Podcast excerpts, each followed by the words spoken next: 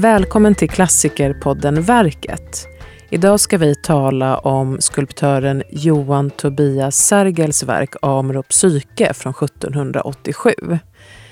Det är en skulptur som visar den ödesmättade stunden när kärlekens gud Amor lämnar sin älskade Psyke. Och den berättar om det sena 1700-talets kärlek till antiken, om relationerna mellan Sverige och Rom, om Gustav III, men också lite grann om hur nakenhet i konst har fungerat. Jag heter Anna Jansson och med mig här i studion på Stockholms universitet finns Linda Hinners, skulpturintendent på Nationalmuseum. Välkommen. Tack så mycket. Och med på länk från Rom har vi Christoffer Landstedt. Välkommen. Varmt tack. Du är filosofidoktor i konstvetenskap vid Stockholms universitet och har nyligen disputerat på en avhandling om fester och visuell kultur under det sena 1700-talet. Det stämmer. Linda, kan du kort beskriva skulpturen? Vad är det vi ser? Ja, vi ser en grupp av två personer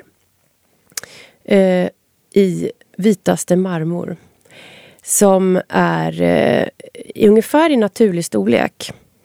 Och när skulpturen står på sin sockel så är den liksom ungefär 1,5 meter hög, den här sockeln. Så att vi ser dem i ganska ögonhöjd helt enkelt. Och det är, den ena är stående, det är en naken yngling med vingar. Och på knä vid ynglingens sida då så står en naken kvinna. Och de håller varandra i handen och hon vänder sig mot honom. Men samtidigt så liksom skjuter han henne bort ifrån sig. Så det är ett väldigt laddat ögonblick. Och det är just det ögonblick som i den här berättelsen som vi ska återkomma till då Amor lämnar Psyke för att hon har upptäckt hans identitet då. Så det är ett väldigt laddat ögonblick, men också då en väldigt stillhet i den här skulpturen eftersom den har den här vita marmorn som liksom nästan glänser, och tittar man nära kan man till och med se hur Psykes hud är liksom ännu mer blank än vad Amor, den manliga ynglingens kropp är, som också skapar då en upplevelse av den här marmorn. Det är som ett fruset ögonblick helt enkelt.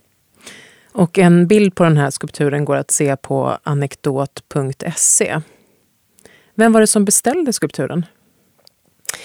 Ja, det är ju en skulptur som finns då i våra samlingar på Nationalmuseum och från början tillhörde då, som mycket i våra samlingar, Gustav III:s konstsamlingar. Det var en beställning av Gustav III av Sergel när han då, Johan Tobias Sergel, fortfarande var i Rom. Men från början så när Sergel var i Rom på statligt stipendium då som skulptör så hade han fått den här beställningen, och det här skriver han själv i sina självbiografiska anteckningar, att från början var beställningen av Ludvig XV till den franska kungen, alltså till hans älskarinna Madame du Barry. Men Ludvig XV hinner dö 1775 och innan skulpturen är utförd i marmor. Och det här var ju liksom en väldigt prestigefull skulptur och det hade redan spridits ett rykte om den i Rom och sådär. Mm. Så att då under olika omständigheter så och faktiskt viss lobbyverksamhet nästan kan man säga, så får Jean Eric Rehn och den svenska ministern i Paris bland annat, Kreutz, övertalar kungen att Gustav III att han ska överta den här beställningen. Så att på så sätt så blir det en skulptur som så småningom hamnar i Sverige då. Tack, vi ska återkomma både till skulpturen och till Gustav III. Men innan dess, Christoffer, skulle du kunna berätta lite om det kulturella livet i Sverige vid den här tiden, 1700-talets slut?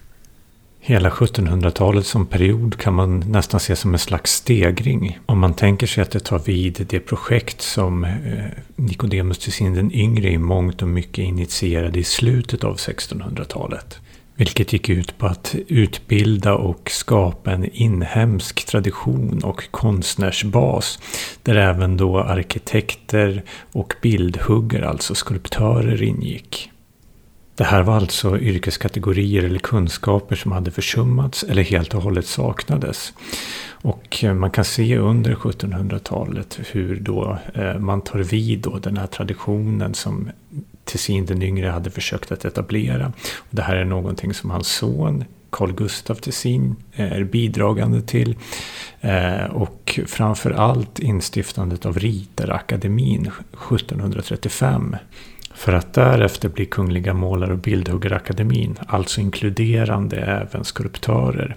Och sedermera så blir det Konstakademin, vilket kanske är det namn som allra flest känner till idag. Vilket i sin tur leder till att fler arkitekter, konstnärer och skulptörer får resebidrag och stipendier som gör att de kan bege sig ut i Europa på bildningsresor.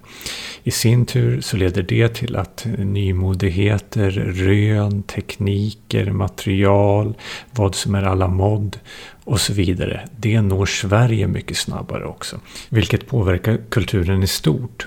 Sen så är det alltid en diskutabel fråga, men om man skulle tala i termer av en teknisk aspekt, alltså virtuost utövande, så innebär ju de här bildningsresorna att konstnärerna, arkitekterna och skulptörerna når en annan nivå än vad de kanske har gjort tidigare. Och just Johan Tobias Sergel kan sägas vara ett bra exempel på den här typen av konstnärskap som också går utanför själva yrkesutövandet, i och med att Sergel kan sägas ha varit en kulturperson i kanske ordets rätta bemärkelse. Och du nämnde Nicodemus Tessin. Han var slottsarkitekt, eller hur? Ja.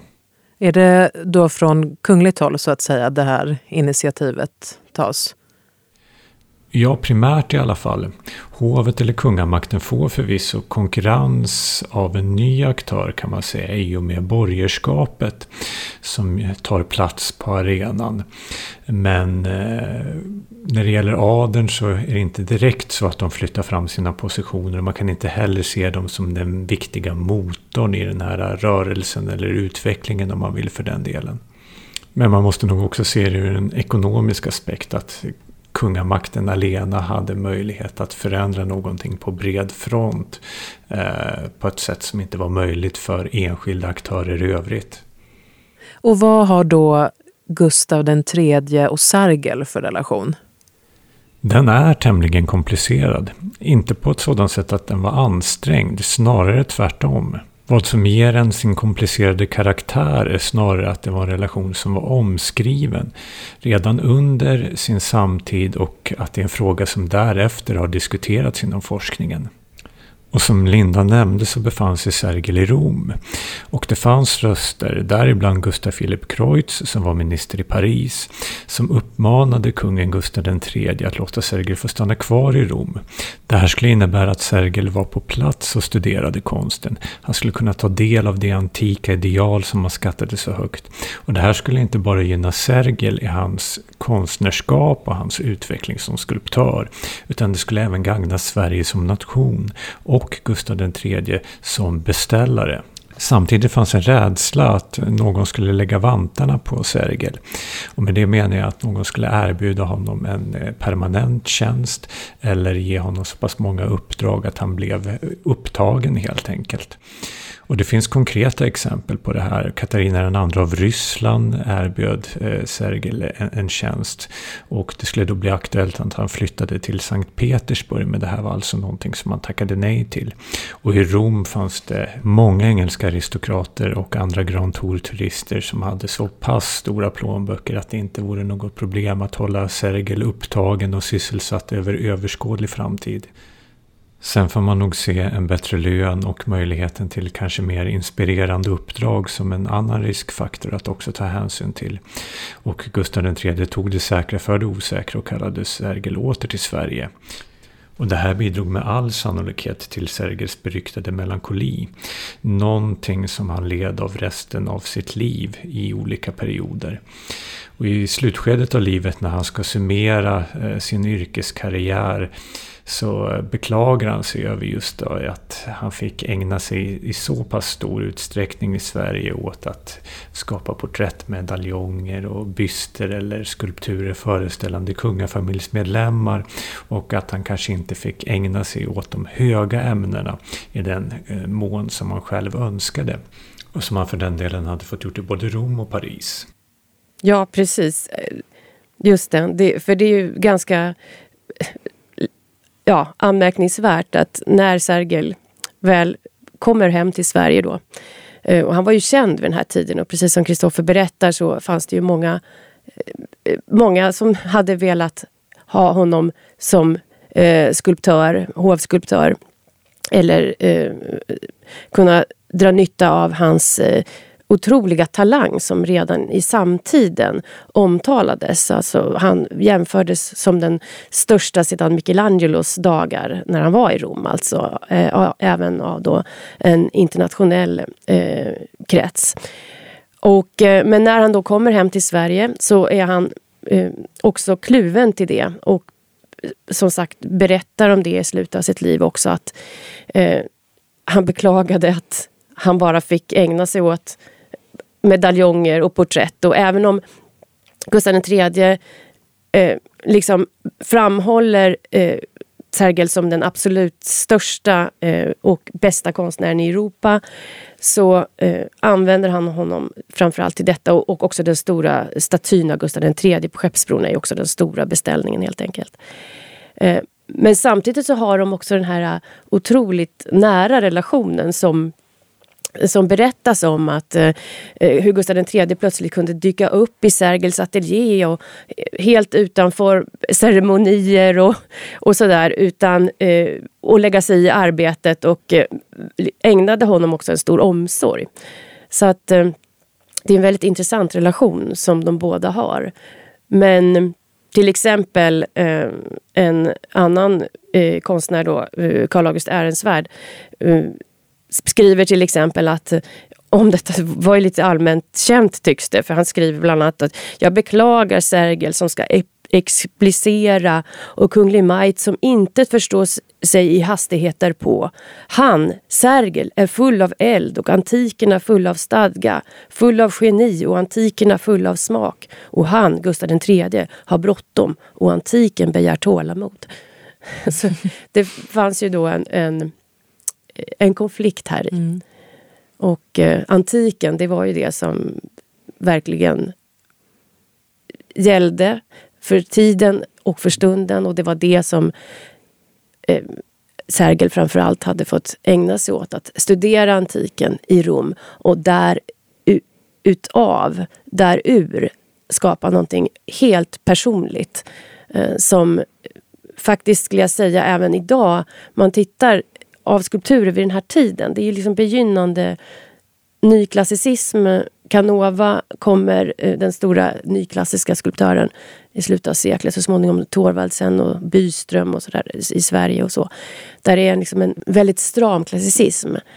Men hos Sergel så finns både det här klassiska influenserna, men också att han har tittat tillbaka mot barocken och renässansen, alltså mer dynamiska figurer och så vidare, och i detta förenar han på ett helt personligt sätt helt enkelt.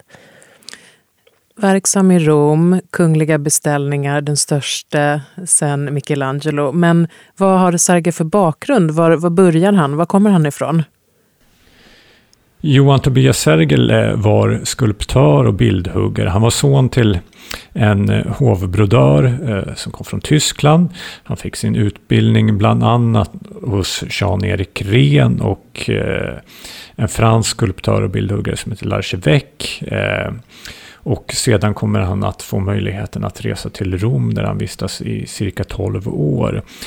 Och det här är avgörande för hans karriär då han kommer i kontakt med antiken på plats.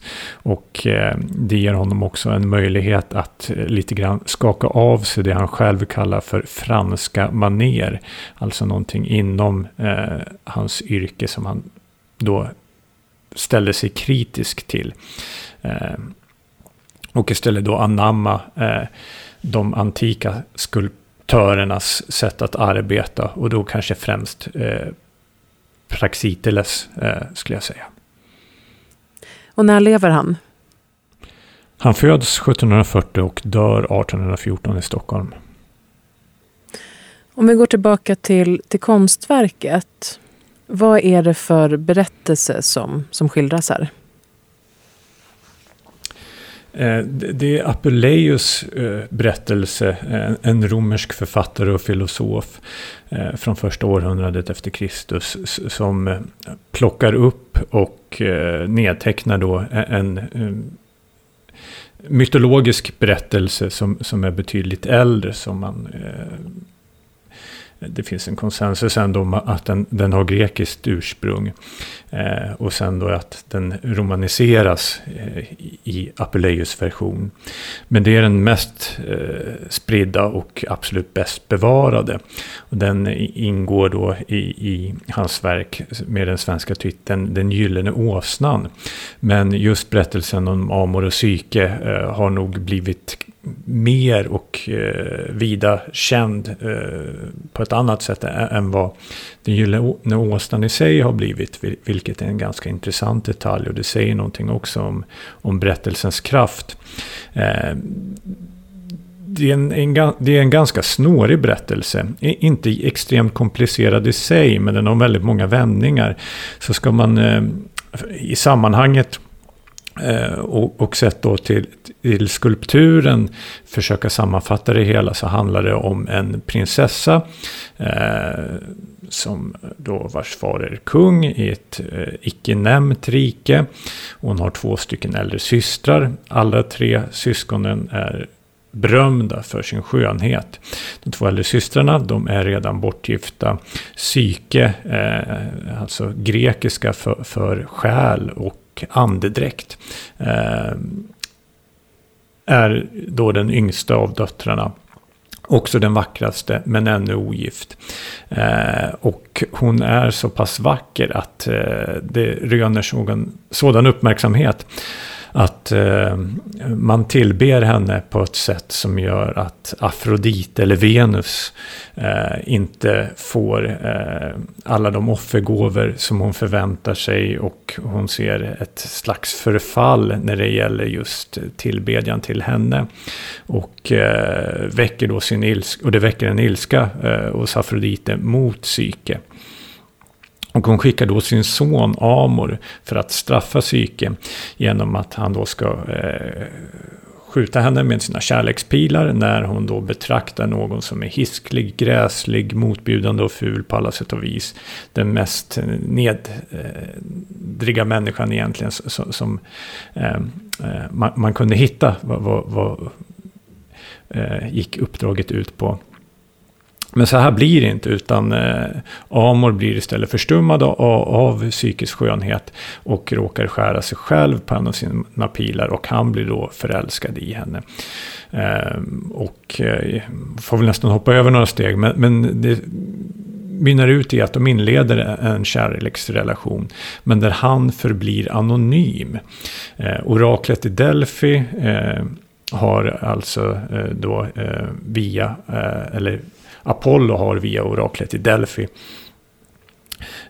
talat om för Psykes far att hon kommer att bli bortrövad och ett hiskligt monster kommer bli hennes död.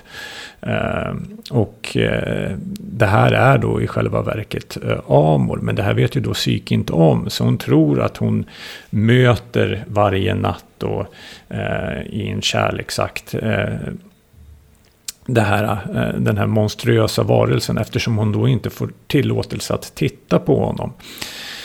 Och det är mörkt och så vidare. Och hennes systrar då, som är så pass avundsjuka över hela den här situationen, för de får tillstånd att besöka henne. De hävdar att det här är ett monster och de påminner Psyke om vad oraklet i Delphi har sagt, nämligen att det här monstret, den här monstruösa varelsen, kommer bli hennes död. Men då vill hon ta reda på då, innan hon under eller efter en av de här kärleksakterna ska döda honom helt enkelt. Alltså ska döda Amor för att då rädda sitt eget liv. Kan inte låta bli att ta en titt på hur han verkligen ser ut och vem det är som hon har spenderat de här nätterna med. Och då har hon en oljelampa då som ska ge sken som kan se Amor, och upptäcker då att det här är en vacker yngling, det här är inget monster överhuvudtaget, och något chockerad av hans skönhet och hela hans uppenbarelse så råkar hon då spilla olja från lampan på hans bröst, och när han får då oljan på bröstkorgen så vaknar han och blir då så pass upprörd över det här löftesbrottet från Psykes sida, eftersom hon då har givit ett löfte att inte titta på honom utan att han skulle få förbli anonym. Och det är egentligen där man kan stanna, för det är där Sergels skulptur tar vid och skildrar det här ögonblicket när Amor vaknar och i raseri beger sig därifrån. Och det är det frusna ögonblicket som vi ser i Sergels skulptur. Tack. Och visst är det så att det här är en berättelse som är populär att skildra i konsten? Är det på något sätt som Sergels tolkning skiljer sig mot andra konstnärers, skulle ni säga? Ja, alltså det som är väldigt intressant är ju att han väljer det här ögonblicket med en, jag skulle säga nästan psykologisk laddning i det här att Amor ska, liksom, de är så himla kära men han ska stöta henne ifrån sig, de måste skiljas, och han är också ond på henne för att hon har brutit löftet att titta på honom. Och man kan ju också se förresten vid skulpturen, om man tittar så är ju den där oljelampan vid hennes fötter och pilarna också, kogrätt med pilarna från Amor och sådär. Så det går att känna igen. Men det är verkligen det här laddade ögonblicket som han på något väldigt speciellt och väldigt Sergels sätt lyckas att åstadkomma. Det hade ju varit enklare om Amor skulle ha liksom helt vänt sig bort bara. Men nu både liksom stöter han ifrån sig men samtidigt tittar de på varandra. Och det var någonting som Sergel själv arbetade fram. Det finns små lerskisser, fantastiskt nog, bevarade då från Sergel, som också finns i Nationalmuseums samlingar, där vi kan se den här processen. Först gjorde han en skiss där Amor vänder sig bort och Psyke liksom håller fast honom sådär. Sen ändrar han det här och just skapar det här mycket mer intressanta ögonblicket när de faktiskt tittar på varandra, men han måste samtidigt ge sig av och han sådär. Så att, och Sergel skriver själv i sina anteckningar att det hade varit mycket lättare att välja den första vägen, men han förstår också att han måste välja det här på ett sätt ett lugnare ögonblick som också ligger i tiden här med liksom en klassicismen och den lugna, ädla enkelheten så att säga som prisas vid den här tiden. Men också faktiskt en psykologisk laddning skulle jag säga, och det skiljer den mot en del andra avbildningar, till exempel just av Canova som också har gjort en Amor och Psyke skulptur, väldigt känd, som finns på Louvren i Paris. Men där är liksom man känner inte den här laddningen på samma sätt, även om det är en helt otrolig skulptur också. Så just det här, det finns någonting i den här laddningen som är typiskt Sergel skulle jag säga. Vad säger du, Christoffer? Har du någon kommentar till Sergels tolkning av motivet? Ja, nej, jag håller helt och hållet med Linda. Det är noterbart också att han har valt ett ögonblick som är av det dramatiska slaget, och det finns såklart en möjlig tanke när det gäller effekten med det. Men också mot bakgrund av att det för ovanlighetens skull är en kärleksberättelse med ett tämligen lyckligt slut. Det finns ju många likheter med många andra antika kärlekshistorier som sällan har den här typen av lyckliga utgångar. Och det kan man väl se hos många andra att, som just Canova, att där ser man när Amor väcker psyket till liv igen från den slummer som hon hamnar i ett senare skede i berättelsen. Och då börjar man närma sig, man når nästan klimax där i just i själva berättelsen i sig. Samma sak också som jag vet att Linda har talat om i tidigare program om just det friskulpturen som visar psyken när hon utför ett av de uppdrag som hon åläggs av just Afrodite att utföra för att få en chans att möjligen då få återförenas, att återse Amor igen. Men det här är ju någonting helt annat. Här ser det ganska dystert ut och på det sättet så är det ju en unik skildring på många sätt. Men man kan ju, det är ju verkligen som du också är inne på, det är ju ett av liksom, det är ju det mest kända kärleksparet i liksom konsthistorien nästan, skulle man kunna säga, Amor och Psyke. För det har tolkats så många gånger. Men olika skeden i berättelsen helt enkelt. Och till exempel så finns ju, ja, Christoffer, du är ju Rom. Till exempel Villa Farnesina. Mm. Rafaels fresk där som också Sergel skulle ha sett. Den är ju från långt tidigare, från 1500-talet. Vad visar den? Den visar också den här fabeln helt enkelt ur, eller berättelsen snarare, ur samma Apuleius metamorfoser om Amor och Psyke helt enkelt.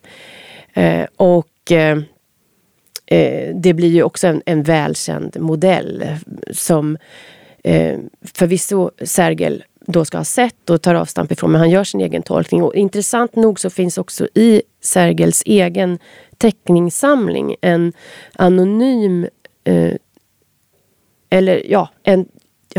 jag vet inte om den är fortfarande eller om den är tillskrivs en italiensk renässanskonstnär helt enkelt som föreställer en knäböjande kvinna som också han har tagit intryck av för att skapa sin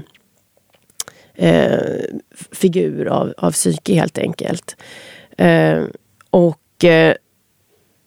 Det finns ju en mängd olika som sagt exempel på Amor och Psyke i konsthistorien. Men det intressanta med berättelsen är att den kan ju också ha så många liksom lager av tolkningar. För ja, det är den här fantastiska historien om Amor och Psyke. Men det är också en allegori kan man säga, brukar man säga, om kärlekens seger över liksom svagheterna hos människorna. Hon hade ju misslyckats där när hon inte kunde riktigt låta bli att titta. Hon var för nyfiken, hon höll inte löftet och så vidare. Och det är en massa svåra irrfärder innan de till slut ändå kan förenas. Så det är kärleken och gudarna som står för kärlekens segrar. Men det är ju också en berättelse kan man säga, eftersom psyke, som Christoffer var inne på, betyder då själ och Amor står för den mer lustfyllda, sensuella, erotiska kärleken. Så det handlar också om köttet och anden här och hur de till slut förenas. Föreningen mellan den kötsliga och själsliga kärleken helt enkelt. Men på ett sätt skulle man också kunna säga också att det är en berättelse om själens resa mot döden och föreningen med det gudomliga efter döden, så att säga. Så den har väldigt många lager, den här berättelsen, och det är väl därför som den också är så vanligt använd i konsten. Det finns alltså många olika lager hur man kan tolka den här skulpturen. Vet man något om hur den uppfattades i sin egen samtid? Den kommer att stå väldigt länge i Sergels ateljé. Tanken var att den skulle stå i ett dedikerat tempel, Amor och Psyke templet ute på Haga. Och templet byggs men kommer sedermera att rivas efter ganska kort tid, redan 1869. In till ekotemplet kan man se en del av den gamla grunden till just Amor och Psyke-templet som ritades av Louis Jean Depré. Men dessvärre som sagt var så placeras aldrig skulpturen där någon gång. Men det säger kanske någonting också om ambitionen och omsorgen kring hur skulpturen skulle presenteras. Och jag tror säkert att det finns en poäng där att gå tillbaka till Villa Farnesina som Linda nämnde, och just Rafael och Giulio Romanos fresker där. Och det är en fråga som chefen för samlingarna på Nationalmuseum, Magnus Lausson, har tagit upp väldigt bra, att Sergels studier av just freskerna gör att han behärskar volym, rörelse och figurkomposition på ett helt annat sätt efter att ha verkligen förstått principerna av hur man presenterar en berättelse och ett narrativ utifrån då ganska begränsade ramar. Och det handlar inte bara om volym och placering och så vidare. Och där skiljer sig såklart också freskerna i Villa Farnesina åt, eftersom där fanns möjligheten att presentera hela berättelsen kronologiskt från början till slut, och bygga upp då själva narrativet som sen då når sitt crescendo, vilket inte hade varit möjligt och inte heller var ambitionen när det gäller det här då specifika ögonblicket som Sergel presenterar. Men däremot att ge en inramning på det sättet skulle såklart förstärka intrycket. Och det finns också man får inte glömma bort att sättet man tittade på skulptur vid den här tiden är väldigt annorlunda mot hur vi ser på skulptur idag. På vilket sätt då? Man tittade på dem i mörker, man hade facklor och man gick ofta runt skulpturen också. Inte alltid. Och här kan man åter då ta upp Canovas skulptur och jämföra den med Sergels verk, eftersom de skiljer sig åt. I fallet Sergel så finns det nog en punkt som man kan fastslå är den ultimata betraktelsepunkten, medan Canovas skulptur kan man betrakta från olika vinklar. Och där ligger också en del kritik som Canova fick redan under sin samtid. Och beröm för den sakens, eller för den delen också. Så det där är ju en personlig fråga, hur man uppskattar att se på skulptur. Och det kanske skiljer sig från verk till verk också, om man då föredrar att kunna betrakta den från en position som är den absolut bästa, eller om man mer då uppskattar att kunna se den från olika vinklar, även då nedanifrån eller ovanför och runt skulpturen också för den delen. Men hur ska man stå om man ska se Amor och Psyke på det bästa sättet? Att man positionerar sig så man ser båda personernas ansikten. Så att lite från snedden, ganska rakt framifrån skulle jag säga. Mm. Nej, men det där är ju jätteintressant hur man ska titta på skulptur. För skulptur är ju alltid liksom, det är ju alltid tre dimensioner. Det är det som kännetecknar skulptur. Tre dimensioner i ett rum. Så att du tar alltid in rummet med skulpturen. Samtidigt just i det här specifika fallet så står ju faktiskt Sergel Amor och Psyke även idag på sin originalsockel. Vi vet ju inte riktigt, den var ju förmodligen då kvar i Sergels ateljé ända till Sergel dog 1815. Och då så testamenterades, eller samlingen kom i kunglig ägo direkt efter det, och därför sen i Nationalmuseumsamlingar så småningom. Och då så ställs skulpturen upp i Stenmuseet, alltså det som idag är Antikmuseet. Och det finns det foton från 1800-talet i alla fall. Och då kan man ju se att skulpturen står på sin originalsockel som den fortfarande har idag. Och den är ju rund. Vilket i sig, tänker jag, liksom också... Och den står ganska mitt i galleriet. Och idag står den också mitt i Strömsalen på Nationalmuseum. Vilket den här runda sockeln inbjuder faktiskt också till att man går runt den. Och jag tycker, även om du har helt rätt i det du säger, Christoffer, och det var ju också idealet på den tiden, liksom att klassiska mera, ska man då kunna ha en speciell tydlig blickpunkt ifrån, medan man tänker på manierismen som är mera det här spiralformade, man inbjuder verkligen att gå runt. När vi talade tidigare om den här Amor och Psyke, eller Psyke upp av Adrien de Vries, så är det en skulptur som man går runt med då.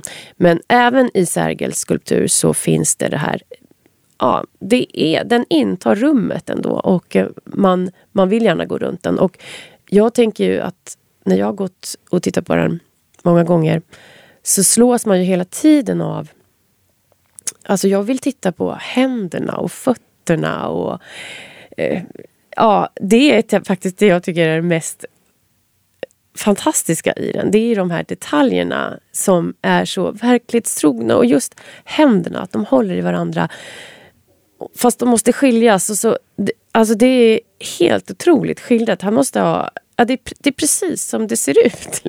Så att, och även fötterna, och de måste man ju gå på baksidan för att se. Så att det är också mycket i betraktarens öga. Christoffer, din avhandling handlar om bland annat maskerader vid 1700-talets slut. Skulle du säga att det finns kopplingar eller likheter med skulpturkonsten vid den här tiden? Ja, på ett generellt plan definitivt. Men i det här specifika fallet så vore det något förhastat eller att dra det hela för långt att... få in då den typen av parallell till den visuella festkulturen. Men om man tittar då på ett lite mer generellt plan så kan man se hur just en tablå-vivant-liknande kultur gör sig allt mer populär, inte bara i Sverige utan runt om i Europa, så att influenserna kommer där definitivt från Frankrike men även då från England och Italien också. Men som just ett hovkulturellt fenomen, och det man sen benämner också i Sverige som tablåer. Helt enkelt att man gestaltar en person eller en berättelse eller en målning eller en skulptur under festligheter. Alltså att en person som då imiterar ett specifikt skeende i en berättelse eller en målning för den sak, för den delen också. Och det finns då indirekt en slags Sergel-koppling, slog det med nu när Linda tog upp det här med att Sergel benämndes som sin tids Michelangelo, och att det då ska ha varit Emma Hamiltons make som yttrade de orden, och Emma Hamilton mer berömd som kanske Lady Hamilton och sedermera då Lord Nelsons älskarinna var en mycket tongivande person vid hovet i Neapel vid tiden, där hon huserade och gjorde sig berömd bland annat genom sina så kallade attityder, och det här är en version eller en form av just tablå vivant som spreds som en löpeld verkligen. Och det finns exempel i Sverige på det här också, men jag skulle säga att det blir mycket tydligare om man tittar på en av Sergels senare skulpturer som föreställer just Ulla von Höpken som Venus, i och med att Ulla von Höpken var en av de tre graserna som man kallade dem, tre stycken hovdamer i Stockholm vid tiden, som hade en särskild ställning och uppmärksammades för sin esprit och skönhet. Och just Ulla von Höpken deltog i många festligheter, divertissemang och så vidare, och iträdde då olika roller, oftast då hämtade från antiken. Och att då se henne sen som Venus i en skulptur, det blir då inte märkligt, utan det här är ju då en situation och en roll som var bekant både för Sergel och för andra i samtiden. Det här är ju en väldigt naken skulptur. Figurerna är nästan helfigurer och man kan komma dem väldigt nära. Du har varit lite inne på det, Linda. Finns det sensuella eller till och med erotiska aspekter i den här figuren? Ja, men alltså jag och flera andra när man tänker på Sergel så är ju han en mästare just att åskådliggöra det mycket sensuella och erotiska, och det kanske mera egentligen tyds i hans teckningar som är privata teckningar då, som är väldigt explicita. Men även i en sån här skulptur så finns ju den erotiska laddningen där i händerna, som jag var inne på till exempel, och blicken. Så att och det som, för att anknyta till det som Christoffer just sa om, på det sättet så knyter den ju an till det hovliv och det kulturella och liv som man levde och hur man roade sig och maskeraden och allting på den här tiden. Och i och med att det också var en beställning till Madame du Barry från början, alltså Ludvig XIVs, 15:s älskarinna, så finns ju det också en sån liksom sensuell koppling på ett ganska tydligt sätt, skulle jag säga ändå. Men den här nakenheten uppfattades inte som stötande på något sätt i tiden? Nej, men du har ju det är ju förklätt genom de antika gudarna, så att det... Nej, det är ju jättesvårt att säga, men det är klart att det säkert var laddat, men genom att du klär dem i de här gudaliknande föreställningen så är det så går det an. Och till och med då i det här fallet med Ulla von Höpken som då tar upp, det är ju en känd klassisk antik figur, Venus Obelfes, Venus Kallipygos, som då man alla såg att det var hon.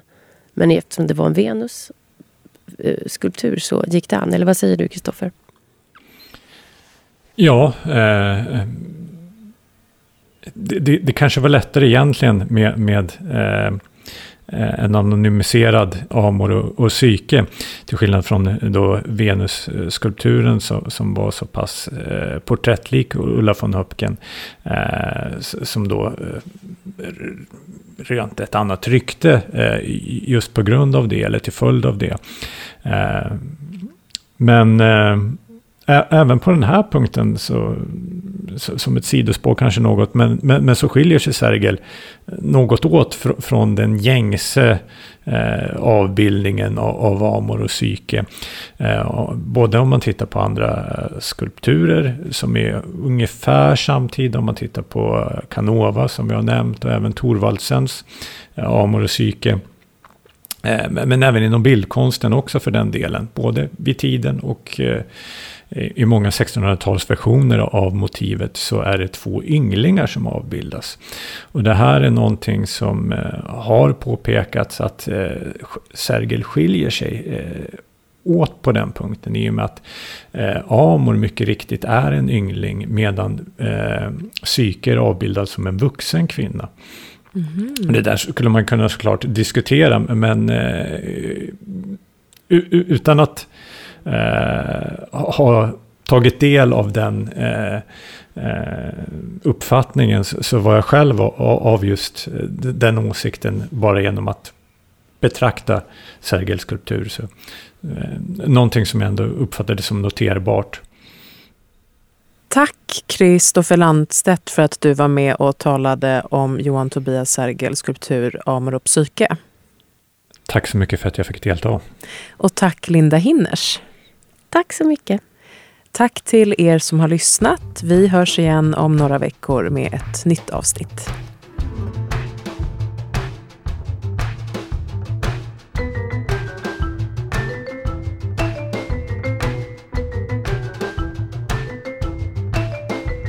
Du har lyssnat på Verket, en podd om klassiker, producerad av bildningsmagasinet Anekdot i samarbete med Nationalmuseum och Litteraturbanken. Alla avsnitt samt fler poddar, filmer och essäer hittar du på anekdot.se.